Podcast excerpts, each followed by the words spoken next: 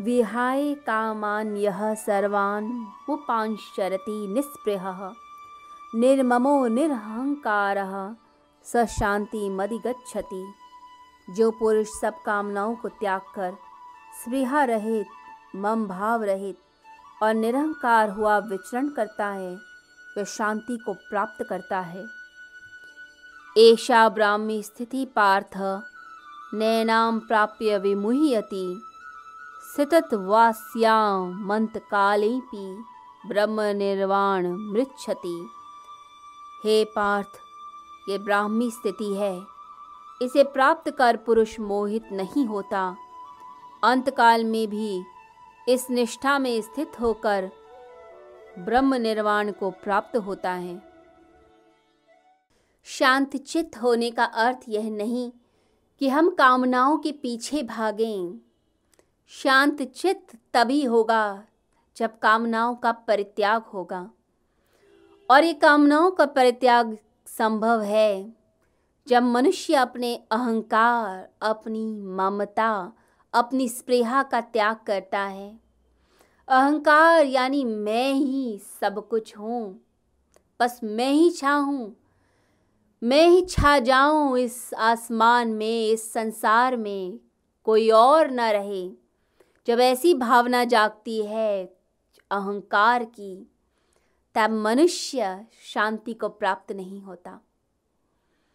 भगवान कहते हैं, निर्मम हो, ममता रहित, ये ममता, ये मेरी चीज़, ये मेरी चीज़ें, मेरी वस्तुएँ हैं।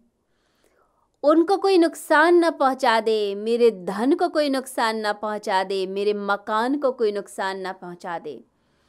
यह जो ममता जागती है, ये कभी शांति लाने नहीं देती। तो शांति आती है, जब आप निर्मम होते हैं।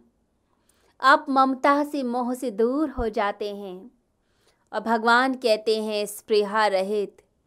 यानी, जब आप कहते हैं, ये मेरे लोग हैं, इन्हें इन चीज़ों की आवश्यकता है। मेरे लोगों को इन चीज़ों की ज़रूरत है, उसे पूरी करो। तो ये जो भाव है, यह शांति पैदा करता है।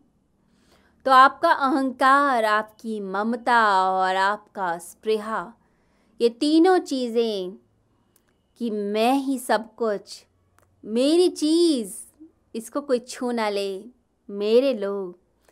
जब इन तीनों से व्यक्ति ऊपर उठता है जब निरहंकार होता है, निर्मम होता है निष्प्रिय होता है, तब व्यक्ति स्थित प्रज्ञ होता है, शांति को प्राप्त करता है। इसी को ब्राह्मी स्थिति कहा गया है, इसी को स्थित प्रज्ञता कहा गया है।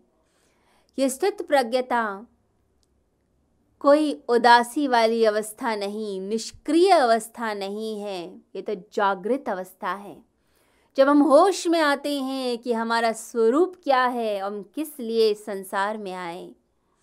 तो भगवान श्री कृष्ण सांख्य दृष्टि और योग दृष्टि दोनों से ही एक ऐसे व्यक्ति के बारे में बताते हैं कि एक ऐसा व्यक्ति जो आदर्श है, एक आइडियलिस्टिक व्यक्ति की बात बताते हैं, जिसने जीवन को परिपूर्ण ढंग से जिया, निष्काम कर्मी बना साथ ही आत्मा के गुणों को जो जानता है, देह और देही के बारे में, स्वधर्म के बारे में जो व्यक्ति जानता है, जो निष्काम कर्म करते हुए बुद्धि योग का पालन करते हुए जीता है, वही अपनी आत्मा में स्थित रहता है और वही स्थित प्रज्ञ है।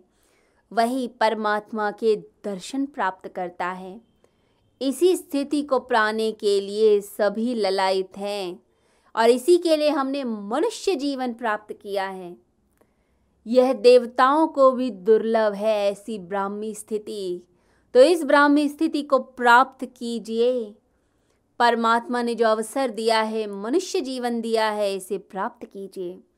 मोह और ममता में फंसकर इस जीवन को नष्ट मत करें।